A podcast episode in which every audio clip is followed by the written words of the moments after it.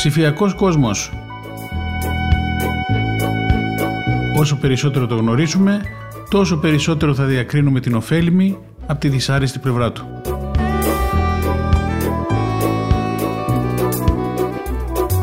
Με τον Νίκο Γκουράρο.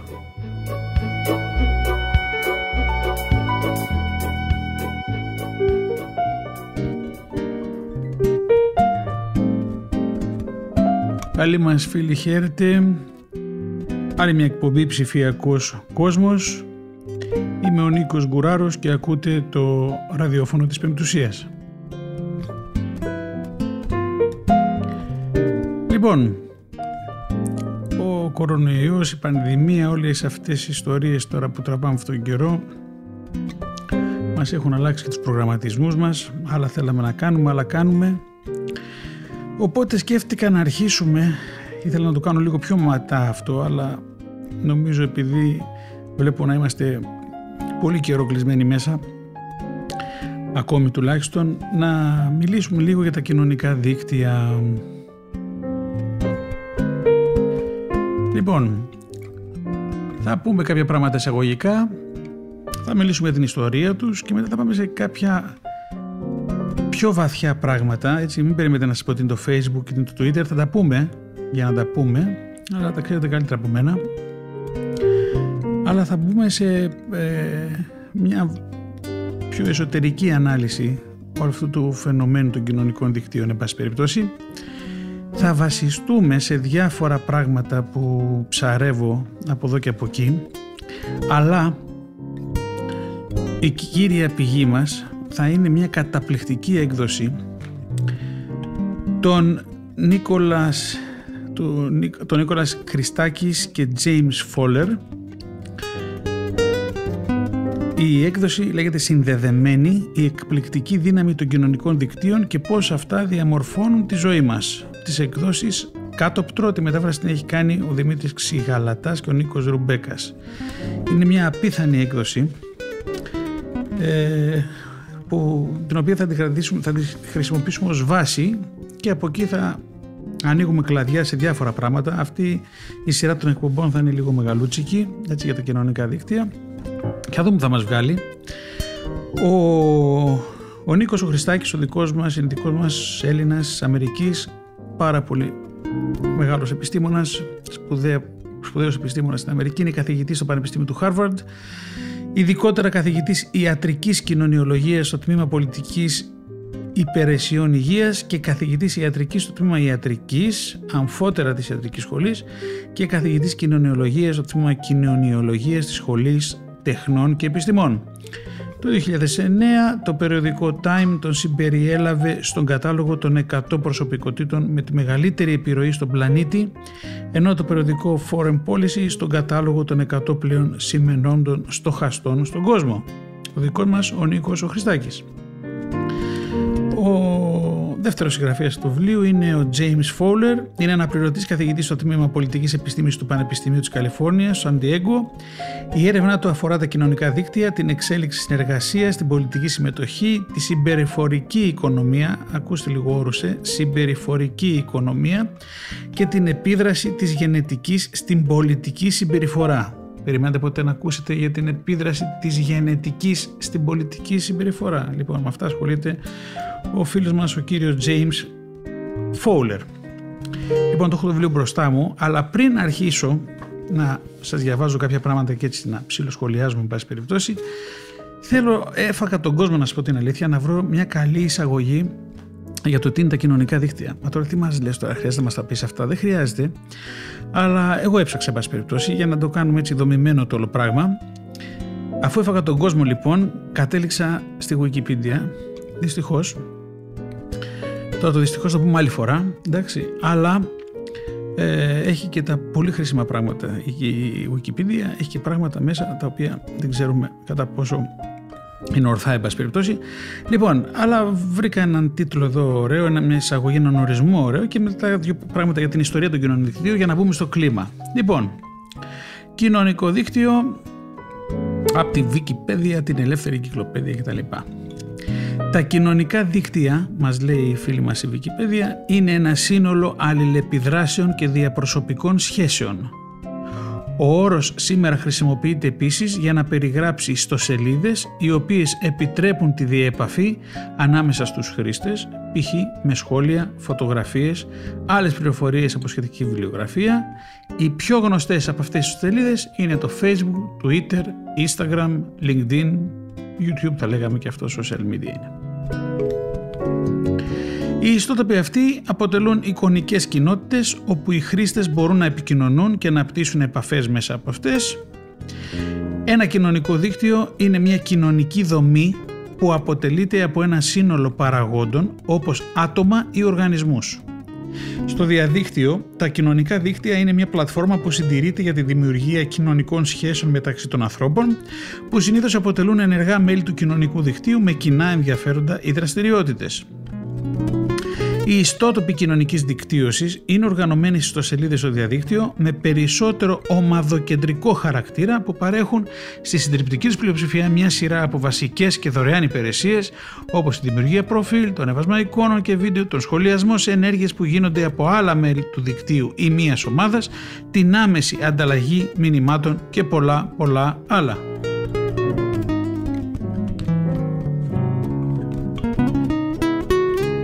Για την ιστορία λοιπόν, στα τέλη της δεκαετίας του 1890, προσέχτε, 1890, τόσο ο Εμίλ Ντάρχεϊμ όσο και ο Φέρνιναντ Τόνις προωθούσαν την ιδέα των κοινωνικών δικτύων στις θεωρίες τους το 1890 και την έρευνα των κοινωνικών ομάδων.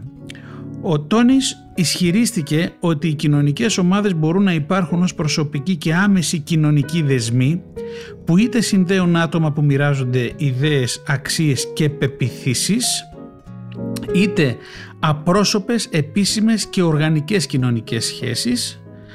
Έτσι, ο, στα, στα γερμανικά μεταφράζεται ως κοινότητα έτσι, και οι, αυτές οι κοινωνικές σχέσεις ως κοινωνία ο Ντάρκιμ έδωσε μία μη εξατομικευμένη εξήγηση των κοινωνικών γεγονότων υποστηρίζοντας ότι τα κοινωνικά φαινόμενα προκύπτουν όταν οι αλληλεπιδράσεις μεταξύ ατόμων αποτελούν μια πραγματικότητα που δεν μπορεί πλέον να ληφθεί υπόψη από την άποψη των ιδιωτήτων των μεμονωμένων παραγόντων. Ο George Σίμελ που γράφει στη στροφή του 20ου αιώνα επεσήμανε τη φύση των δικτύων και την επίδραση του μεγέθους του δικτύου στην αλληλεπίδραση και εξέτασε την πιθανότητα αλληλεπίδρασης σε χαλαρά πλεγμένα δίκτυα και όχι σε ομάδες. Σημαντικές εξελίξεις στον τομέα παρατηρήθηκαν κατά τη δεκαετία του 1930, είμαστε στην ιστορία ακόμη έτσι, από ερευνητές ψυχολογίας, ανθρωπολογίας και μαθηματικών, οι οποίοι εργάζονται ανεξάρτητα μεταξύ τους. Στην ψυχολογία, στη δεκαετία του 1930, ο Τζέικοπ Μορένο ξεκίνησε συστηματική καταγραφή και ανάλυση της κοινωνικής αλληλεπίδρασης σε μικρές ομάδες, ιδιαίτερα σε τάξεις διδασκαλίας και σε ομάδες εργασίας. Εκεί ψάξτε τα περί κοινωνιομετρίας. Εντάξει. Στην ανθρωπολογία λοιπόν το θεμέλιο για τη θεωρία των κοινωνικών δικτύων είναι το θεωρητικό και εθνογραφικό έργο του Μπρόνισλο Μαλινόφσκι, Alfred Redcliffe Brown και Cloud Levi Strauss. Μια ομάδα κοινωνικών ανθρωπολόγων που συνδέονται με τον Max Glaham και τη σχολή του Μάντσεστερ συμπεριλαμβανομένου του John Barnes Κλάιντ Μίτσελ και Elizabeth Μποτ Σπίλιους θεωρούνται οι πρώτοι οι οποίοι εκπώνησαν εργασίες από τις οποίες πραγματοποιήθηκαν οι αναλύσεις δικτύων διερευνώντας δίκτυα κοινοτήτων στη Νότιο Αφρική, την Ινδία και το Ηνωμένο Βασίλειο.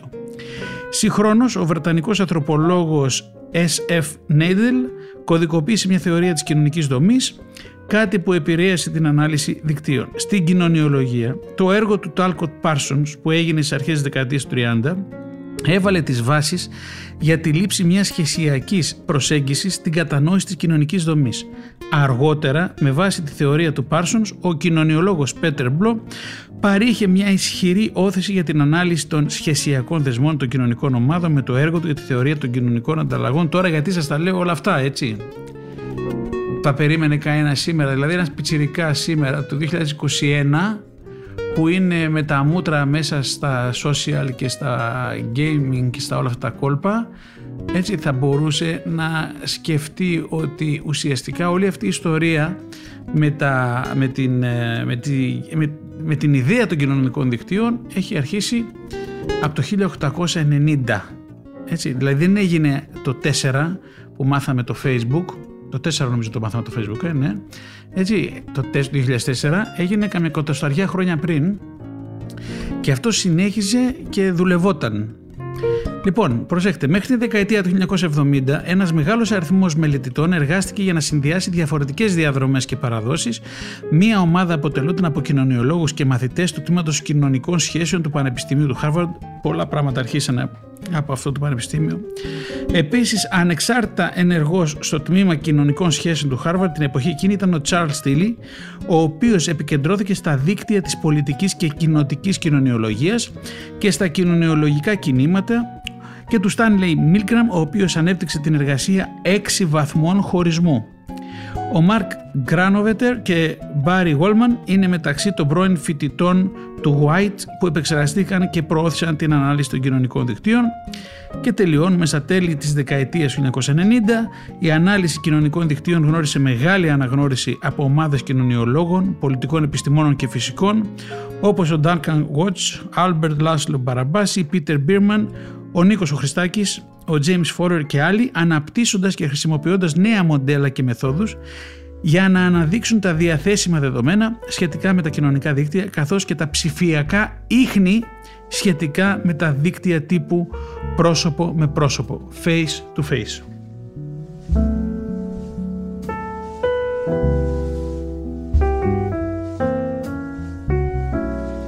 Άρα, αυτή ήταν η εισαγωγή. Τι ήταν, τι είναι τα κοινωνικά δίκτυα, όπως μας τα λέγει η Wikipedia. Ωραία εισαγωγούλα ήταν αυτή. Και τώρα πάμε στο zoom.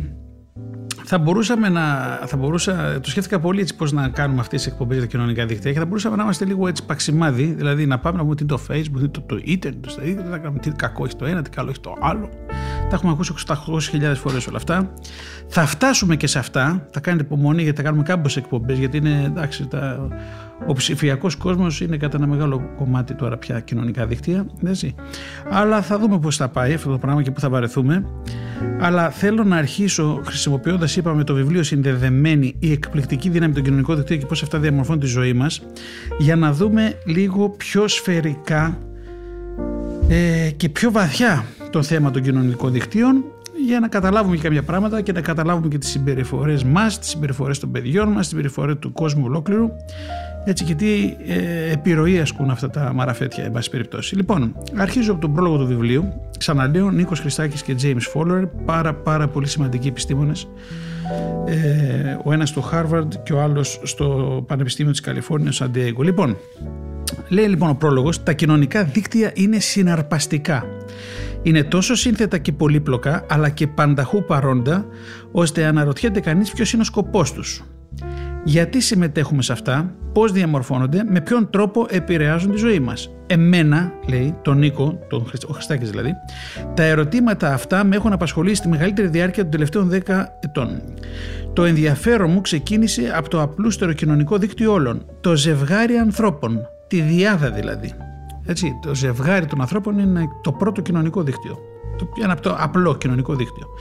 Αρχικά οι διάδες που μελέτησα ήταν παντρεμένα ζευγάρια ως γιατρός που φροντίζει ασθενείς στο τελευταίο στάδιο της ασθένειάς τους καθώς και τις οικογένειές τους παρατήρησα τις συνέπειες του θανάτου ενός αγαπημένου προσώπου για τον σύντροφό του.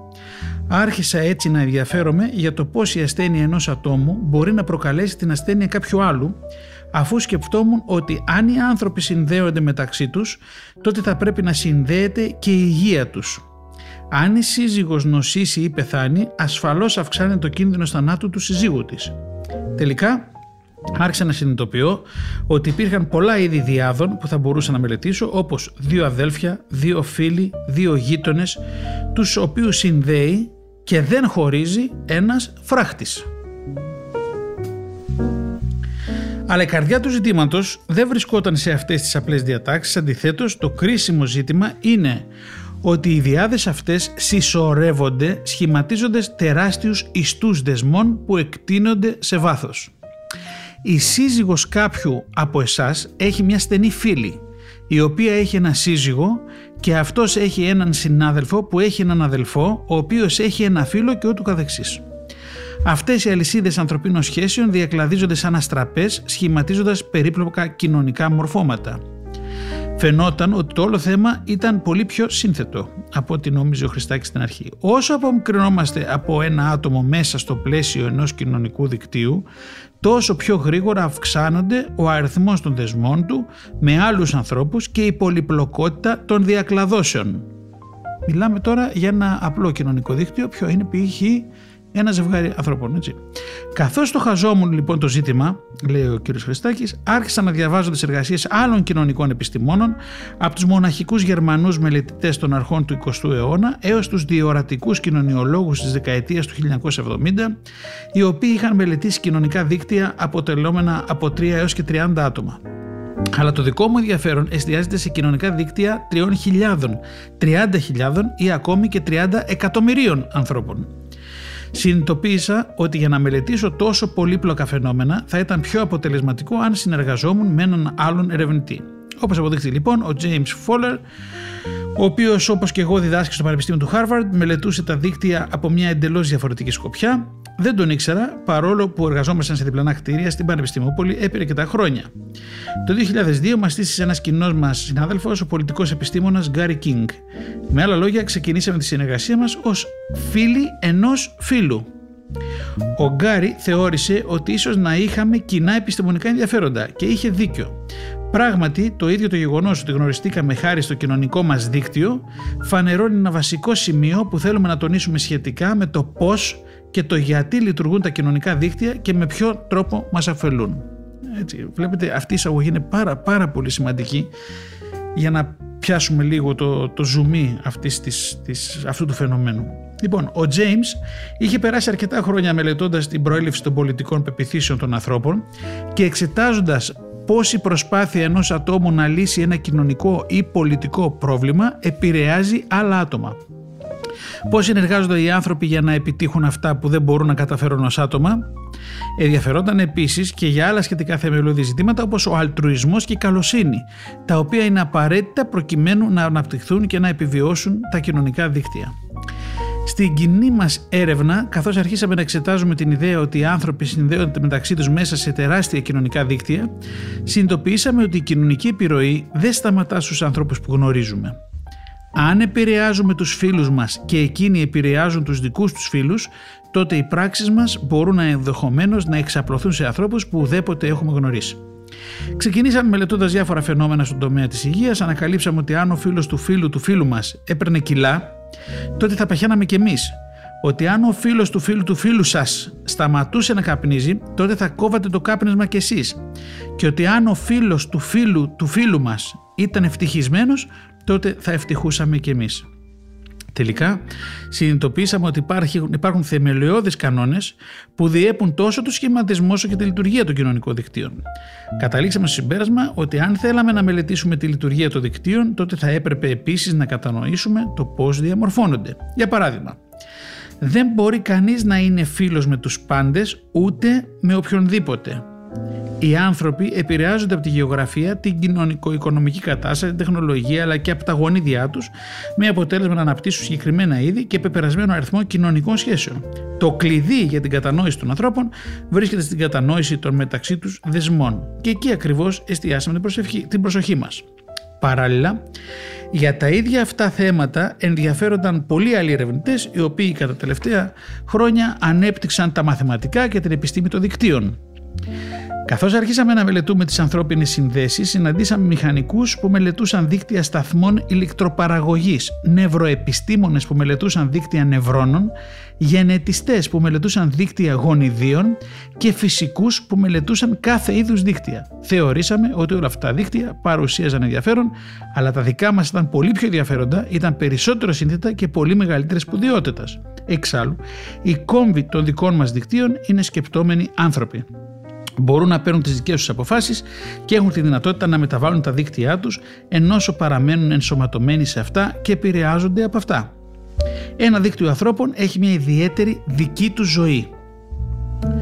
Εκτός από τους επιστήμονες που ενδιαφέρονται για τη βαθύτερη ομορφιά και την εξηγητική δύναμη των δικτύων, μας λέει ο κ. Χριστάκης, και οι καθημερινοί άνθρωποι πλέον συζητούν όλο και περισσότερο για αυτά. Και τούτο οφείλεται κυρίως στην εμφάνιση του διαδικτύου, το οποίο δίνει σε όλους μια εικόνα για το πώς πολλά πράγματα μπορούν να διασυνδέονται. Οι άνθρωποι συμπεριέλαβαν στην καθημερινότητα τους γλω... στην καθημερινή τους γλώσσα το διαδίκτυο και άρχισαν να μιλούν για τον παγκόσμιο ιστό ή ακόμη και για την ιδιαίτερη επιτυχημένη ταινία The Matrix και άρχισαν να συνειδητοποιούν ότι είναι διασυνδεδεμένοι όπως οι ηλεκτρονικοί υπολογιστές τους.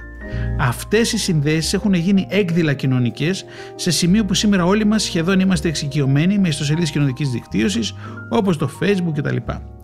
Καθώς μελετούσαμε τα κοινωνικά δίκτυα όλο και σε μεγαλύτερο βάθος αρχίσαμε να τα θεωρούμε ως ένα είδος ανθρωπίνου υπεροργανισμού τα δίκτυα έχουν τη δική τους ζωή, μεγαλώνουν και εξελίσσονται. Μέσα τους ρέουν και κινούνται διάφορα πράγματα. Αυτός ο υπεροργανισμός έχει δική του δομή και λειτουργία και η κατανόηση αυτών των δύο χαρακτηριστικών μας έγινε έμονη ιδέα. Διαβάζουμε με τον πρόλογο του βιβλίου «Η συνδεδεμένη ε, του Νίκου του Χριστάκη του James Fowler, ε, η εκπληκτική δύναμη των κοινωνικών δικτύων και πώς αυτά διαμορφώνουν τη ζωή μας στα πλαίσια είπαμε της εισαγωγής στα κοινωνικά δίκτυα. Έτσι. Λοιπόν, η θέαση του εαυτού μας ως μέρος ενός υπεροργανισμού μας επιτρέπει να δούμε τις πράξεις, τις επιλογές και τις εμπειρίες μας από μια νέα οπτική γωνία. Αν επηρεαζόμαστε από την ενσωμάτωσή μας σε κοινωνικά δίκτυα, αν επηρεαζόμαστε από άλλους ανθρώπους που έχουν στενούς ή χαλαρούς δεσμούς μαζί μας, τότε αναγκαστικά χάνουμε μέρος του αυτεξούσιού μας όταν κάνουμε τις επιλογές μας. Μια τέτοια απώλεια του ελέγχου ενδέχεται να προκαλέσει ιδιαίτερα ισχυρές αντιδράσεις όταν οι άνθρωποι ανακαλύπτουν ότι οι γείτονές τους ή και άτομα τα οποία δεν γνωρίζουν μπορούν να επηρεάσουν συμπεριφορές ή εξελίξεις που έχουν ηθικές διαστάσεις και κοινωνικές επιπτώσεις. Απ' την άλλη, όμως, μέσω αυτής της συνειδητοποίησης οι άνθρωποι μπορούν να ξεπεράσουν τον εαυτό τους και συχνά τα όρια τους. Στο βιβλίο αυτό, λέει ο Χριστάκη, θα υποστηρίξουμε ότι η διασύνδεσή μας δεν είναι μόνο ένα φυσικό και αναγκαίο κομμάτι της ζωής μας, αλλά και μια αγαθή δύναμη. Προσέχετε τις λέξεις αυτές. Δεν είναι η διασύνδεσή μας μόνο ένα φυσικό και αναγκαίο κομμάτι της ζωής μας, αλλά και μια αγαθή δύναμη. Όπως ακριβώς ο ανθρώπινος εγκέφαλος είναι ικανός να κάνει πράγματα που δεν μπορεί να κάνει ένας μεμονωμένος νευρώνας, έτσι και τα κοινωνικά δίκτυα μπορούν να κάνουν πράγματα που δεν μπορεί να κάνει ένας μεμονωμένος άνθρωπος επί δεκαετίες, ακόμη και αιώνες, σοβαρά ανθρώπινα ερωτήματα όπως το αν ένας άνθρωπος θα ζήσει, θα πεθάνει, αν θα είναι πλούσιος ή φτωχός, αν θα ενεργήσει δίκαια ή άδικα, έχουν συμπυκνωθεί στη διαμάχη ανάμεσα στην ατομική και στη συλλογική ευθύνη. Επιστήμονες, φιλόσοφοι και άλλοι στοχαστές οι οποίοι ενδιαφέρονται για την κοινωνία έχουν σε γενικές γραμμές χωριστεί σε δύο στρατόπεδα. Ποια είναι αυτά τα στρατόπεδα, σε αυτούς που πιστεύουν ότι κάθε άνθρωπος ελέγχει τη μοίρα του και σε εκείνους οι οποίοι θεωρούν ότι αυτή καθορίζεται από κοινωνικές δυνάμεις που μπορούν να ποικίλουν από την έλλειψη μιας καλής δημόσιας εκπαίδευσης έως την παρουσία μιας εφαρμένης κυβέρνησης. Υπάρχουν και άλλοι που πιστεύουν βέβαια άλλα πράγματα, εμείς δηλαδή, αλλά θα το πιάσουμε στη συνέχεια αυτό το θέμα. Ωστόσο, θεωρούμε ότι από αυτή τη διαμάχη λείπει ένας τρίτος παράγοντας. Με βάση τις προσωπικές μας έρευνες και τις διαφορετικές προσωπικές μας εμπειρίες στη ζωή, από τις οικογενειακές επαφές έως τις φιλικές και επαγγελματικές μας συναντήσεις, από τη φροντίδα ασθενών που βρίσκονται στο τελευταίο στάδιο της ασθένειάς τους έως την κατασκευή αποχωρητηρίων σε φτωχά χωριά, θεωρούμε ότι οι συνδέσεις μας με άλλους ανθρώπους έχουν μέγιστη σημασία. Συνδέοντας τη μελέτη των ατόμων με τη μελέτη των ομάδων, η επιστήμη των κοινωνικών δικτύων μπορεί να εξηγήσει πολλά γύρω από την ανθρώπινη εμπειρία. Το βιβλίο μας αυτό εστιάζεται στους δεσμούς μας με τους άλλους ανθρώπους και στο πώς οι δεσμοί αυτοί επηρεάζουν τα συναισθήματα, την υγεία, τις πολιτικές πεπιθήσεις μας, τη σεξουαλική ζωή, την οικονομική κατάσταση, την εξέλιξη, την τεχνολογία. Πάνω απ' όλα όμως, η έρευνα όλη αυτή αφορά αυτό που μας κάνει μοναδικά ανθρώπινους. Για να μάθουμε ποιοι είμαστε θα πρέπει να κατανοήσουμε πώς συνδεόμαστε με τους άλλους, λέει ο κύριος Χριστάκης στον πρόλογο αυτής της έκδοσης.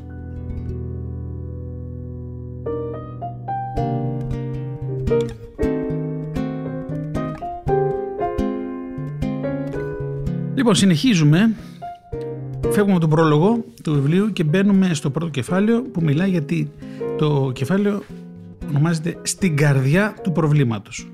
Προσέχετε, μιλάμε για τα κοινωνικά δίκτυα, κάνουμε μια εισαγωγή πιο φιλοσοφημένη, πιο βαθιά από αυτά που νομίζουμε ότι ξέρουμε για τα κοινωνικά δίκτυα και διαβάζουμε ε, το κείμενο δύο ανθρώπων πάρα πάρα πολύ σημαντικών επιστημόνων παγκοσμίως πάνω σε, αυτή την, σε αυτό το ζήτημα, ο Νίκος Χριστάκης και ο James Fowler και, από το Harvard. Λοιπόν, Κατά τη, κατά τη δεκαετία του 1840, στο ορεινό χωριό Λέβη της Κορσικής, ο Αντών Κλαούντιο Περέτη πίστευε ότι η σύζυγός του Μαρία Ατζελίνα τον απατούσε. Και ακόμη χειρότερο ότι η κόρη του δεν ήταν στην πραγματικότητα δικό του παιδί. Η Μαρία είπε στον Άντων ότι θα τον αφήσει και το εκμυστηρεύτηκε στον αληθό της τον Κόρτο. Το ίδιο απόγευμα ο Άντων σκότωσε τη γυναίκα και την κόρη του και έφυγε για τα βουνά. Ο συντηρημένο Κόρτο φλεγόταν να σκοτώσει τον Άντων, αλλά δεν μπορούσε να το βρει. Έτσι, με μια κίνηση συμμετρικής βίας που φαινόταν λογική στους κατοίκους περιοχής, ο Κόρτο σκότωσε τον αδελφό του Άντων, τον Φραντζέσκο, και τον ανιψιό του Αριστοτέλο. Δεν έχει καμία σχέση έτσι με το κακό. Ωστόσο, η ιστορία δεν τελείωσε εκεί. Πέντε χρόνια αργότερα, ο αδελφός του δολοφονημένου Αριστοτέλο, Τζιάκομο, εκδικήθηκε για το θάνατο του αδελφού του και του πατέρα του, σκοτώνοντας τον αδελφό του Κόρτο. Ήθελε να σκοτώσει και τον πατέρα του, αλλά εκείνος είχε ήδη πεθάνει από φυσικά αίτια, στερώντας του αυτή την ικανοποίηση. Σε αυτά τα, διωθικά, τα διαδοχικά φωνικά, ο Τζιάκομο και ο αδελφός του Κόρτο συνδέονταν με έναν ιδιαίτερο τρόπο. Ο Τζιάκομο ήταν γιος του Φραντζέσκου, ο οποίος ήταν αδελφός του Άντων, αυτός δε ήταν παντρεμένος με τη Μαρία, η οποία ήταν αδελφή του Κόρτο και αυτού ο αδελφός υπήρξε το θύμα της δολοφονικής οργής του Τζιάκομο. Δηλαδή την πλήρωσε άσχετος άνθρωπος, έτσι. Αυτού του είδους συμπεριφορά δεν είναι και τόσο σπάνια. Έχουμε και άλλη μια περίπτωση, την παραφράζω λιγάκι έτσι, από το βιβλίο. Ε, λίγο πριν από το κολοκαίρι του 2002 στο Σεν Λούις στο Μιζούρι ε, μια κυρία ήταν σε, μια, σε ένα μαγαζί άφησε την τσάντα της που περίχε 900 δολάρια σε μια φίλη της ενώ η ίδια ε, ήταν ε, απασχολημένη όταν επέστρεψε η φίλη της είχε εξαφανιστεί μια εβδομάδα αργότερα ο ξάδελφος Κίμη είδε το φίλο της κλέφτρας σε ένα κατάστημα και τηλεφωνεί στην Κίμη εκείνη κατέφθασε κρατώντας μια μεταλλική βέργα επιτέθηκε στο φίλο της πρώην φίλης της αργότερα δήλωσε με έπαρση της έσπασα στο φίλο Της έσπασα στο ξύλο το φίλο της. Τουλάχιστον ξέρω ότι έκανα κάτι, ήταν το καλύτερο που μπορούσα να κάνω. Τέτοιες περιπτώσεις μας προβληματίζουν, λέει, λένε εδώ οι συγγραφείς μας. Στο κάτω-κάτω, τι σχέση έχει ο αδελφός και ο ανιψιό του Άντων με το φίλο της φίλης της Κίμη; Τι νόημα μπορεί να έχει ο τραυματισμός ή η δολοφονία αθώων ανθρώπων; Προσέξτε, στι δύο περιπτώσεις, αυτοί που την φάγανε δεν είχαν καμία σχέση με το συμβάν, έτσι.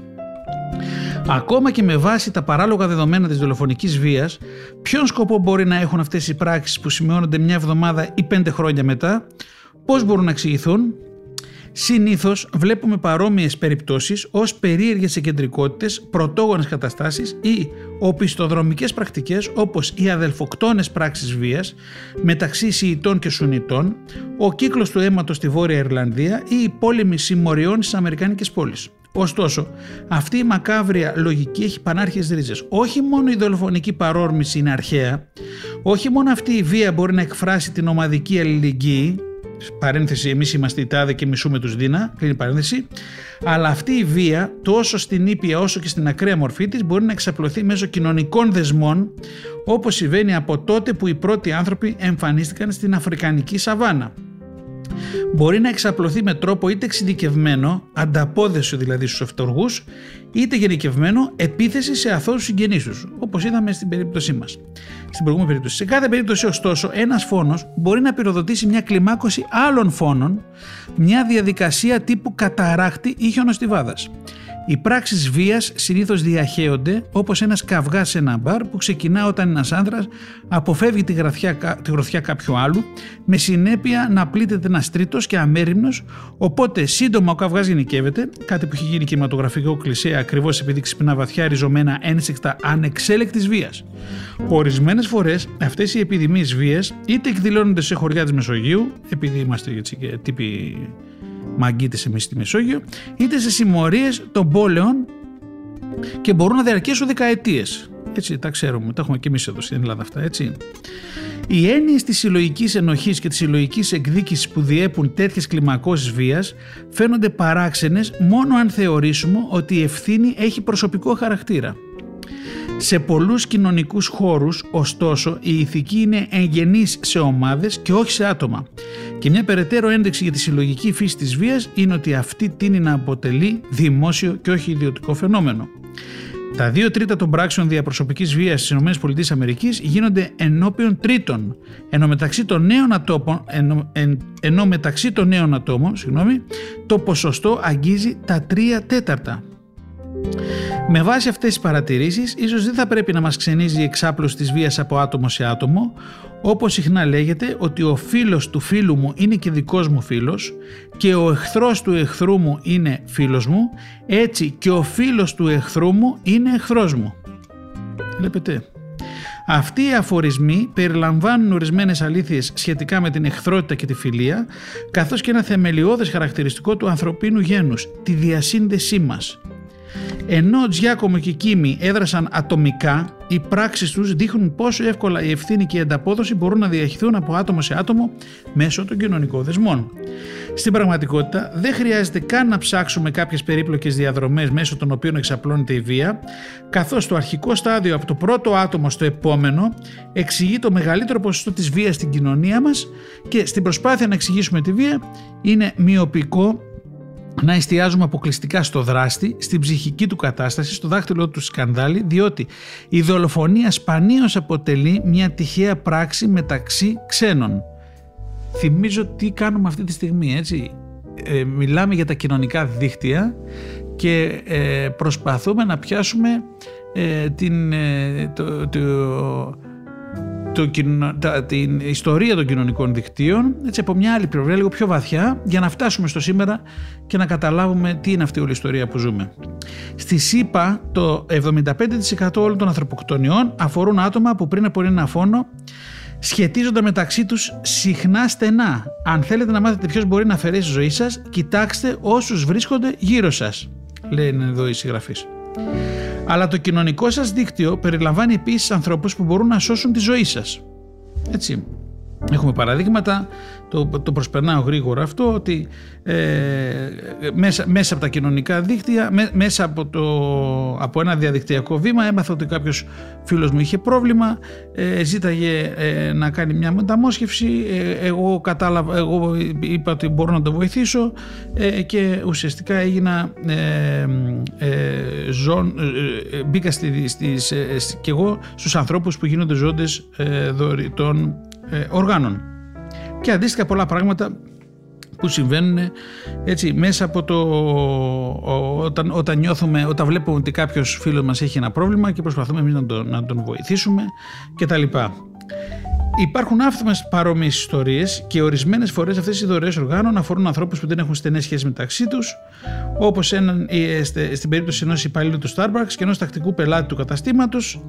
Υπάρχουν ακόμη και περιπτώσεις κλιμάκωσης δωρεάν οργάνων που θυμίζουν κάπως την περίπτωση του Περέτη, ο Τζον Λάβης, ένας 62χρονος Καναδός, πατέρας τεσσάρων παιδιών και παππούς τριών, έπασχε από καρδιακή ανεπάρκεια. Το 1995 η καρδιά του σταμάτησε κατά τη διάρκεια μιας επέμβασης τριπλού bypass και οι γιατροί του διατηρούσαν τη ζωή με μια προσωρινή τεχνητή καρδιά. Για καλή του τύχη, 8 μέρες αργότερα βρέθηκε η καρδιά ενός δότη και έγινε μεταμόσχευση λίγο πριν από το μοιραίο. Ε, η κόρη του θυμάται, η οικογένειά μου φίλη απέραντη ευγνωμοσύνη και τα λοιπά. Λοιπόν, οι δεσμοί των κοινωνικών δικτύων, όπως τα δούμε συχνά, προσδίδουν πλεονεκτήματα που οδηγούν στο ακριβώς αντίθετο της βίας μπορούν να λειτουργήσουν ως αγωγή αλτροιστικών πράξεων όπου τα άτομα ξεπληρώνουν ένα χρέος ευγνωμοσύνης καταβάλλοντας τον τίμημα εκ των προτέρων. Ο ρόλος των κοινωνικών συνδέσεων στην εξάπλωση τόσο καλών όσο και κακών πράξεων έχει εμπνεύσει ακόμη και τη δημιουργία νέων στρατηγικών για την αντιμετώπιση κοινωνικών προβλημάτων. Για παράδειγμα, πολλά προγράμματα σε διάφορες μητροπολιτικές περιοχές των ΗΠΑ περιλαμβάνουν ομάδες διακοπής της βίας Πρόκειται για άτομα της πιάτσας, συχνά πρώην μέλη συμμοριών, τα οποία προσπαθούν να σταματήσουν τα φωνικά σπάζοντας τον κύκλο της μετάδοσης. Πλησιάζουν τους συγγενείς και τους φίλους των θυμάτων και τους συμβολεύουν να μην αναζητήσουν εκδίκηση. Αν καταφέρουν να πείσουν έστω και ένα άτομο να μην καταφύγει στη βία, τότε μπορούν να σωθούν αρκετές ζωές. Οι συνδέσεις μας επηρεάζουν κάθε πλευρά της καθημερινής μας ζωής. Σπάνια γεγονότα όπως οι δολοφονίες και οι δωρεές οργάνων αποτελούν απλώς την κορφή του παγόβουνου. Το πώς αισθανόμαστε, τι ξέρουμε, ποιον παντρευόμαστε, πόσο συχνά αρρωσταίνουμε, πόσα χρήματα κερδίζουμε ή το αν ψηφίζουμε, όλα επηρεάζονται από τους κοινωνικούς μας δεσμούς. Τα κοινωνικά δίκτυα διασπείρουν την ευτυχία, τη γενεοδορία και την αγάπη όπως θα δούμε είναι πανταχού παρόντα επηρεάζοντας με ενεπέσιτο ή και με δραματικό τρόπο τις επιλογές της πράξης σκέψης, τα αισθήματα, ακόμη και τις επιθυμίες μας. Και οι συνδέσεις μας δεν περιορίζονται στα άτομα που γνωρίζουμε, πέρα από τον δικό μας κοινωνικό ορίζοντα, ακόμη και οι φίλοι των φίλων των φίλων μας μπορούν να πυροδοτήσουν αλυσιδωτές αντιδράσεις που μας επηρεάζουν σαν κύματα που ξεκινούν από μακρινούς τόπους και ξεσπούν στις δικές μας ακτές. Μπαίνουμε λίγο στα πιο βαθιά πραγματάκια. Έτσι πιάνουμε τα κοινωνικά δίκτυα, είπαμε, από έτσι μια πιο πανοραμική ε, άποψη, θέα θα έλεγα, και βλέπουμε, γιατί το κάνουμε όλο αυτό, για να φτάσουμε να κατανοήσουμε τις κοινωνικές σχέσεις που δημιουργούνται αλλά και τις δυνάμεις που διαμορφώνουν τον κόσμο μας, αυτόν τον ψηφιακό κόσμο, έτσι, τον διασυνδεδεμένο κόσμο, εν πάση περιπτώσει. Λοιπόν, μας λέει εδώ ο κύριος Χριστάκης και ο κύριος Φάουλερ, ομάδες πυρόσβεσης και δενδροειδή τηλεφωνικά δίκτυα. Έτσι, ακόμα δεν έχουμε φτάσει στο σήμερα, έτσι, έχουμε φτάσει στα ψηφιακά μας πράγματα, τώρα κάνουμε μια ανδρομή προς τα πίσω για να καταλάβουμε από πού αρχίσαμε, για, να, για να φτάσουμε στο, στο σήμερα. Λοιπόν, φανταστείτε ότι το σπίτι σας έχει πιάσει φωτιά. Ευτυχώς κοντά υπάρχει ένα ποτάμι από το οποίο θα μπορούσατε να πάρετε νερό και να σβήσετε τις φλόγες. Όμως είστε μόνος. Τρέχετε στο ποτάμι ξανά και ξανά με ένα κουβά στο χέρι, κουβαλώντας απεγνωσμένο νερό. Δυστυχώς οι προσπάθειές σας δεν έχουν κανένα αποτέλεσμα. Χωρίς βοήθεια δεν θα μπορέσετε να κουβαλήσετε αρκετό νερό για να πολεμήσετε την πυρήνη λέλαπα. Φανταστείτε όμως τώρα ότι δεν είστε μόνος, έχετε 100 γείτονες με ένα κουβά ο καθένας και για καλή σας τύχη θέλουν να σας βοηθήσουν. Αν οι γείτονές σας είχαν αρκετή αντοχή, θα μπορούσαν να τρέχουν στο ποτάμι κουβαλώντας αρκετό νερό. 100 άνθρωποι είναι σαφώς καλύτερα από έναν. Το πρόβλημα είναι ότι με τον τρόπο αυτό σπαταλούν πολύ χρόνο τρέχοντας μπρο-πίσω. Κάποιοι μπορεί να κουράζονται εύκολα, άλλοι να χύνουν πολύ νερό στο δρόμο, κάποιος από αυτούς ενδέχεται να χάσει το δρόμο προς το ποτάμι. Αν ο καθένας δράσει ανεξάρτητα, τότε σίγουρα το σπίτι μας θα καεί.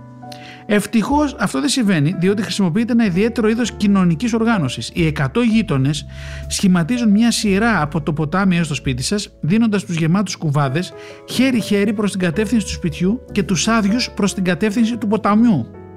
Αυτός ο σχηματισμός σημαίνει όχι μόνο ότι οι άνθρωποι δεν είναι υπερ υποχρεωμένοι να ξοδεύουν χρόνο και ενέργεια πήγαινε ερχόμενοι στο ποτάμι, αλλά και ότι τα πιο αδύναμα άτομα, που ίσως να μην άντεχαν να κουβαλήσουν ένα βαρύ κουβά σε μεγάλη απόσταση, μπορούν τώρα να προσφέρουν. 100 άτομα οργανωμένα με τον τρόπο αυτό καταφέρουν να κάνουν τη δουλειά 200 ανοργάνωτων.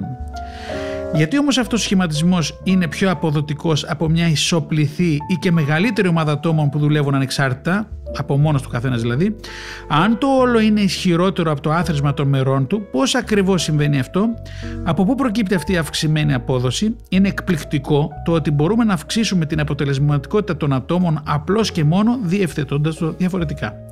Τι είναι όμως αυτό που προσδίδει σε ομάδες ατόμων με συγκεκριμένους σχηματισμούς την ικανότητα να κάνουν περισσότερα και διαφορετικά πράγματα από ό,τι τα μεμονωμένα άτομα; Για να απαντήσουμε σε αυτά τα ερωτήματα θα πρέπει καταρχάς να εξηγήσουμε ορισμένους βασικούς όρους και ιδέες της, θε, της θεωρίας δικτύων. Αυτές οι βασικές έννοιες θέτουν το πλαίσιο για τις ατομικές ιστορίες και τις κάπως πιο σύνθετες ιδέες που θα συζητήσουμε παρακάτω καθώς θα εξετάζουμε την εκπληκτική δύναμη των κοινωνικών δικτύων να επηρεάζουν ολόκληρο το φάσμα της ανθρώπινης εμπειρίας. Θα πρέπει πρώτα να ξεκαθαρίσουμε τι, τι εννοούμε όταν αναφερόμαστε σε μια ομάδα ανθρώπων. Μια ομάδα λοιπόν είναι δυνατόν να ορίζεται με βάση κάποιο ιδιαίτερο χαρακτηριστικό γνώρισμα. Για παράδειγμα, γυναίκες, δικηγόροι, δρόμοι μεγάλων αποστάσεων κτλ. Ή και με βάση το γεγονός ότι μπορούμε να κυριολεκτικά να τη δείξουμε. Εκείνοι, εκεί οι άνθρωποι που περιμένουν στον ουρά έξω το ταχυδρομείο. Ένα κοινωνικό δίκτυο είναι κάτι εντελώς διαφορετικό. Ενώ είναι ένα σύνολο ατόμων όπως και η ομάδα, παράλληλα είναι και κάτι πολύ περισσότερο. Ένα συγκεκριμένο σύνολο συνδέσεων ανάμεσα στα μέλη της ομάδας. Αυτοί οι δεσμοί και το ιδιαίτερο μοτίβο τους είναι συχνά πολύ πιο σημαντικοί από τα ίδια τα άτομα, επιτρέπουν στις ομάδες να κάνουν πράγματα τα οποία θα ήταν αδύναταν για ένα ασύνδετο σύνολο ατόμων. Οι κοινωνικοί δεσμοί εξηγούν γιατί το σύνολο είναι ισχυρότερο από το άθροισμα των μελών του και για να κατανοήσουμε τον τρόπο που λειτουργούν τα δίκτυα, κρίσιμο στοιχείο είναι το ιδιαίτερο μοτίβο τους. Η σωστική ομάδα πυρόσβεσης είπαμε πριν, αποτελεί παράδειγμα πολύ απλού κοινωνικού δικτύου. Είναι ένα γραμμικό δίκτυο, δίχως διακλαδώσεις, κάθε άτομο, εκτός από τον πρώτο και τον τελευταίο της σειράς, συνδέεται με άλλα άτομα, αυτό μπροστά του και εκείνο πίσω του. Για τη μεταφορά ενός φορτίου σε μεγάλες αποστάσεις όπως οι κουβάδες νερού, αυτός είναι ένας καλός τρόπος οργάνωσης. Ωστόσο, η βέλτιστη οργάνωση 100 ανθρώπων σε ένα δίκτυο εξαρτάται κατά πολύ από την εκάστοτε εργασία που πρέπει να αναλάβουν. Το καλύτερο μοτίβο σύνδεσης μεταξύ 100 ατόπων για την καταπολέμηση μιας πυρκαγιάς διαφέρει, για παράδειγμα, από το καλύτερο μοτίβο για ένα στρατιωτικό αντικειμενικό στόχο. Ο συνήθις τρόπος οργάνωσης 100 στρατιωτών είναι η διάταξή τους σε 10 στενά συνδεόμενες ενωμοτείες των 10 ατόμων. Αυτό επιτρέπει σε κάθε στρατιώτη να γνωρίζει όλα τα μέλη της ενωμοτείας του και όχι μόνο αυτόν που βρίσκεται μπροστά του και εκείνο πίσω του, αποτελείται βασική αρχή στο στρατό να γνωρίζονται όλα τα μέλη της ενωμοτείας πολύ καλά, σε σημείο που να είναι διατεθειμένοι να δώσουν τη ζωή τους για τους συντρόφους τους. Σκεφτείτε ακόμη ένα κοινωνικό δίκτυο το δενδροειδέ τηλεφωνικό δίκτυο. Το γνωστό μας τηλεφωνικό δίκτυο. Α υποθέσουμε ότι πρέπει να επικοινωνήσουμε με 100 ανθρώπους άμεσα για να τους ενημερώσουμε ότι το μάθημα ακυρώθηκε. Πριν από την εμφάνιση των σύγχρονων μέσων επικοινωνίας και του διαδικτύου, αυτό αποτελούσε σημαντικό πρόβλημα, καθώς δεν υπήρχε κάποιο δημόσιο σύστημα ταχείας πληροφόρησης, στο οποίο όλοι θα είχαν πρόσβαση από το σπίτι τους. Το πλησιότερο σε αυτή την ιδέα ήταν ενδεχομένως οι καμπάνες της Εκκλησίας στην πλατεία του χωριού. Αντίθετα, κάθε άτομο έπρεπε να ιδιοποιηθεί ξεχωριστά. Το τηλέφωνο διευκόλυνε αυτό το έργο, αλλά βέβαια ένα άτομο έπρεπε να κάνει 100 τηλεφωνήματα. Ακόμη και αν είχε τη διάθεση για κάτι τέτοιο, θα χρειαζόταν αρκετός χρόνος, ενώ τα άτομα που θα ειδοποιούσε τελευταία θα είχαν ίσως ξεκινήσει ήδη για το σχολείο. Το να κάνει κάποιος όλα τα τηλεφωνήματα λοιπόν είναι και ατελέσφορο και κουραστικό. Θεωρητικά, ένα άτομο θα μπορούσε να πυροδοτήσει μια αλυσιδωτή αντίδραση έτσι ώστε όλοι οι ενδιαφερόμενοι να λάβουν την ειδοποίηση όσο το δυνατόν πιο γρήγορα και με τη λιγότερη προσπάθεια για κάθε άτομο. Μια επιλογή θα ήταν η δημιουργία ενός καταλόγου, με βάση τον οποίο κάθε άτομο θα καλούσε τον επόμενο, ο πρώτος τον δεύτερο, αυτός τον τρίτο, ο άλλος τον τέταρτο κτλ. Έως ότου λάβουν όλοι το μήνυμα, σαν το σύστημα πυρόσβεσης με τον κουβά. Αυτό θα κατένει με το φόρτο εργασίας ισομερός, αλλά και πάλι θα χρειαζόταν πολλοί χρόνος μέχρι να ειδοποιηθούν τα άτομα που θα βρισκόταν στο τέλος της λίστας ο ένας για να πάρει τον άλλον. Εξάλλου, αν κάποιος στην ακολουθία δεν απαντούσε στο τηλέφωνο, τότε όλοι οι υπόλοιποι θα έχαναν την πρόσβαση στην πληροφορία. Μια εναλλακτική εκδοχή είναι το δενδροειδές τηλεφωνικό δίκτυο. Το πρώτο άτομο καλεί δύο άλλα, καθένα από αυτά καλεί άλλα δύο και ούτω καθεξής εσώτου ειδοποιηθούν όλοι. Σε αντίθεση με το σύστημα πυρόσβεσης, το δεδροειδές σύστημα είναι σχεδιασμένο για την ταυτόχρονη μετάδοση πληροφοριών σε πολλά άτομα, εφαρμόζοντας μια διαδικασία κλιμάκωσης. Ο φόρτος εργασίας κατανέμεται ομοιόμορφο μεταξύ των μελών της ομάδας, ενώ η απουσία ενός ατόμου δεν συνιστά ιδιαίτερο πρόβλημα. Με ένα μόνο τηλεφώνημα, οποιοδήποτε άτομο μπορεί να προκαλέσει μια αλυσίδα γεγονότων, επηρεάζοντας εκατοντάδες ή και χιλιάδες άλλους ανθρώπους, με τον ίδιο τρόπο που η δωρεά της καρδιάς του Τζον Λάβη παρακίνησε και άλλους να γίνουν δότες και να σωθούν 8 ακόμη ζωές. Το εν δενδροειδές τηλεφωνικό δίκτυο μειώνει επίσης σε μεγάλο βαθμό τον αριθμό των βημάτων που απαιτούνται για τη ροή της πληροφορίας μεταξύ των μελών της ομάδας, ελαχιστοποιώντας την πιθανότητα παραφθοράς του μηνύματος. Η συγκεκριμένη δικτυακή δομή συμβάλλει τόσο στην ενίσχυση όσο και στη διατήρηση του μηνύματος. Πράγματι, μέσα σε λίγες δεκαετίες από τη διάδοση της σταθερή τηλεφωνίας στις ΗΠΑ, τα ενδεδροειδή τηλεφωνικά δίκτυα χρησιμοποιούνται για ποικίλους σκοπούς. Π.χ. το 1957 ένα άρθρο στους Los Angeles Times περιγράφει τη χρήση ενός διαδροειδούς τηλεφωνικού δικτύου για την κινητοποίηση ερασιτεχνών αστρονόμων ως μέρος του προγράμματος Moonwatch του αστεροσκοπίου Smithsonian προκειμένου να παρακολουθήσουν Αμερικανούς και Ρωσικούς δορυφόρους. 1957. Δυστυχώς αυτή η ίδια διαδικτυακή δομή αυτή η δικτυακή δομή μπορεί να επιτρέψει σε ένα μόνο απαταιώνα να εξαπατήσει χιλιάδες άτομα. Στα σχέδια Ponzi, γνωστά και ως συστήματα πυραμίδας, τα χρήματα ρέουν προς τα πάνω σε μια δομή παρόμοια με τον δεδρονός τηλέφωνο, τηλεφωνικό δίκτυο. Καθώς το δίκτυο προστίθενται νέα άτομα, χρήματα μεταφέρονται σε αυτούς που βρίσκονται στα ανώτερα επίπεδα της πυραμίδας, ενώ νέα άτομα στρατολογούνται στα χαμηλότερα επίπεδα για να τροφοδοτήσουν το δίκτυο με περισσότερα χρήματα. Με το πέρασμα του χρόνου, όλο και περισσότερα άτομα επενδύουν τα χρήματά τους. Για το μεγαλύτερο ίσω σχέδιο Ponzi όλων των εποχών, μια έρευνα της Ομοσπονδιακής Αστυνομίας των Ηνωμένων Πολιτών της Αμερικής το 2008 αποκάλυψε ότι ο Μπέρνι Μάντοφ είχε καταχραστεί 50 δισεκατομμύρια δολάρια από χιλιάδες επενδυτές μέσα σε 30 χρόνια. Όπως το, δίκτυο, το δίκτυο Vendetta της Κορσικής, που περιγράψαμε προλίγου, το δίκτυο επενδύσεων του Μάντοφ είναι κάτι το οποίο οι περισσότεροι θα ήθελαν να αποφύγουν.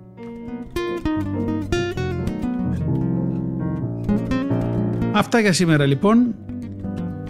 Αρχίσαμε αυτήν την ενδιαφέρουσα ιστορία με τα κοινωνικά δίκτυα. Ξαναλέω, ε, θα φτάσουμε να πούμε και τι είναι όλα αυτά τα facebook και τα twitter και τα λοιπά, πολύ τα ξέρουμε, αλλά θα το δούμε λίγο πιο βαθιά το όλο ζήτημα και μας βοηθάει πάρα πάρα πολύ αυτή η απίθανη έκδοση του κυρίου Χριστάκη και του κυρίου Φόλερ συνδεδεμένη η εκπληκτική δύναμη των κοινωνικών δικτύων και πώς αυτά διαμορφώνουν τη ζωή μας.